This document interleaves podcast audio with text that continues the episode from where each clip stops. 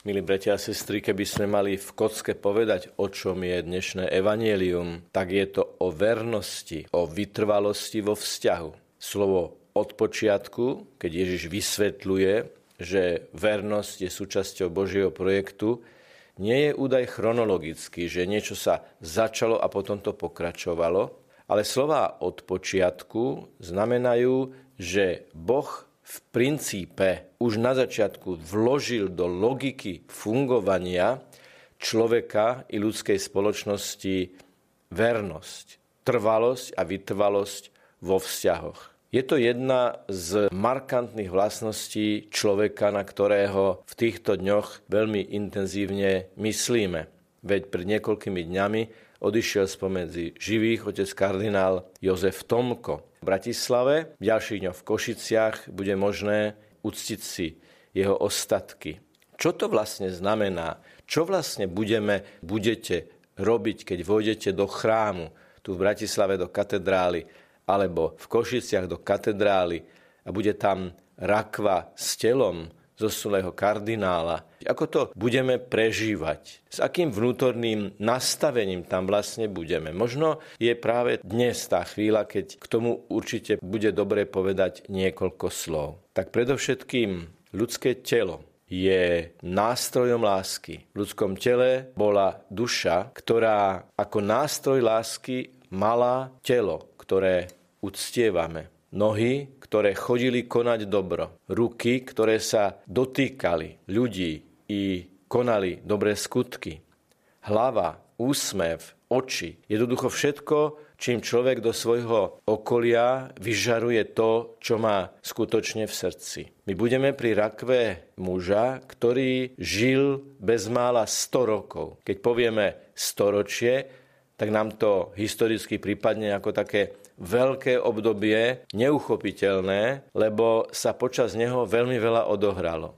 Ale keď povieme, že niekto sa dožil 98 rokov a je to jeden človek s konkrétnym menom a konkrétnym priezviskom a konkrétnym životom, s konkrétnymi skutkami, tak zrazu máme naozaj takú bázeň pred tým, že život je dar, život je časový úsek, ktorý dostávame na tejto zemi. V Svetom písme v niektorom texte sa hovorí, že ľudský život je ako hviezda, ktorá zažiari a zhasne. A my sa mnohokrát sústredujeme na to zhasne, aby sme uvažovali o konečnosti ľudského života a menej uvažujeme o tom, že čo potom znamená to, že zažiari. Áno, dostávame šancu vyžiariť, zažiariť svetlo, ktoré nám dáva Kristus do prostredia, v ktorom sa nachádzame.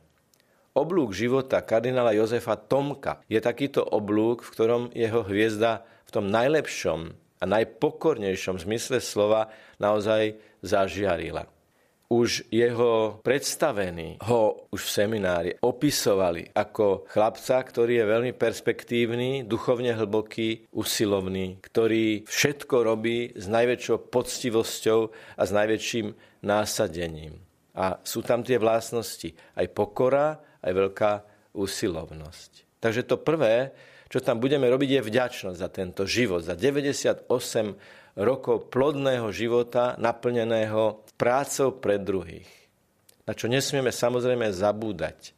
Otec kardinál Jozef Tomko popri všetkých tých konkrétnostiach svojho života bol predovšetkým a nadovšetko Kristovým kňazom, ako to on mnohokrát zdôrazňoval aj vo svojich príhovoroch byť kňazom, byť Kristovým kňazom, byť Kristovým biskupom, byť Kristovým kardinálom, znamená stále ohlasovať jeho meno.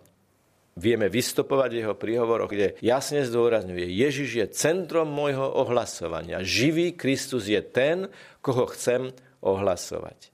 98 rokov života a najväčšia časť využitá na ohlasovanie Krista. A už ako bohoslovec, ako mladý kňaz, ako ten, ktorý organizoval synody, ako ten, ktorý ako kardinál viedol kongregáciu pre šírenie viery. Samozrejme, keď rozímame a sa modlíme za niekoho, prosíme o to, aby ho pán prijal do spoločenstva svojich verných. Rozímame o jeho živote, ďakujeme za jeho život a prejavom tejto vďačnosti je modlitba za toho, za koho ďakujeme Pánu Bohu. Pane, príjmi ho do plnosti svojho svetla. Pane, príjmi ho do spoločenstva svojich vyvolených.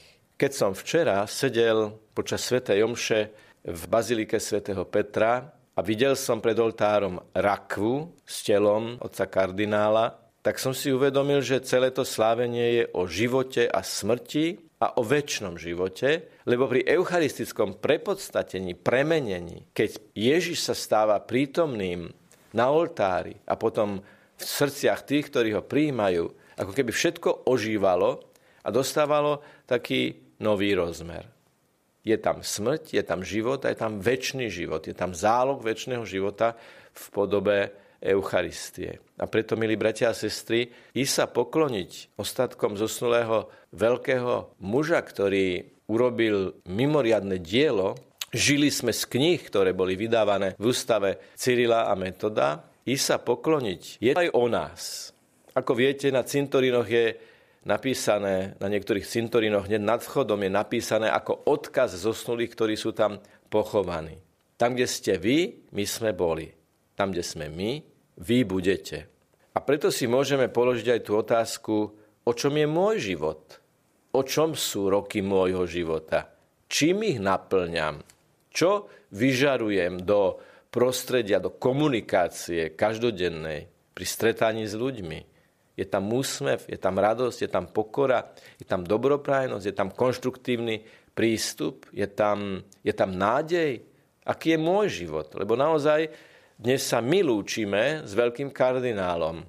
Raz sa budú so mnou lúčiť. A v Božích očiach som veľký vždy, nech som v akomkoľvek spoločenskom zaradení, aj úplne, úplne jednoduchej, každodennej, neviditeľnej práci, ak je naplnená láskou, v Božích očiach je to veľká vec. Miera lásky, s akou konáme. Nie veľké veci, ale malé veci s veľkou láskou, ako povedala svetá matka Teresa. Čiže čo by nám pán kardinál povedal, otec Jozef Tomko, čo by nám povedal, ako máme prežiť chvíle, ktoré prežívame v týchto dňoch pred útorkom, keď bude pochovaný podoltár do krypty v Košickej katedrále svätej Alžbety. Čo by nám on odkázal? Určite by nám odkázal, aj vy postavte do stredu svojho života Ježiša Krista, aj vy slúžte Ježišovi Kristovi každým svojim dňom, každou svojou prácou, každým svojim rozhodnutím buďte orientovaní na živého Krista. A samozrejme najistejšou cestou k nemu je Panna Mária. Teda využíme túto veľmi zvláštnu dobu, tento veľmi zvláštny čas na také duchovné prehlbenie, lebo nič iné by od nás pán kardinál nechcel aj odprevadenie mojich ostatkov, môj pohreb, svetú omšu za mňa prežite tak, aby Ježiš bol uprostred vášho života, aby vás to posunulo bližšie k Božiemu srdcu. Nech je pochválený Pán Ježiš Kristus.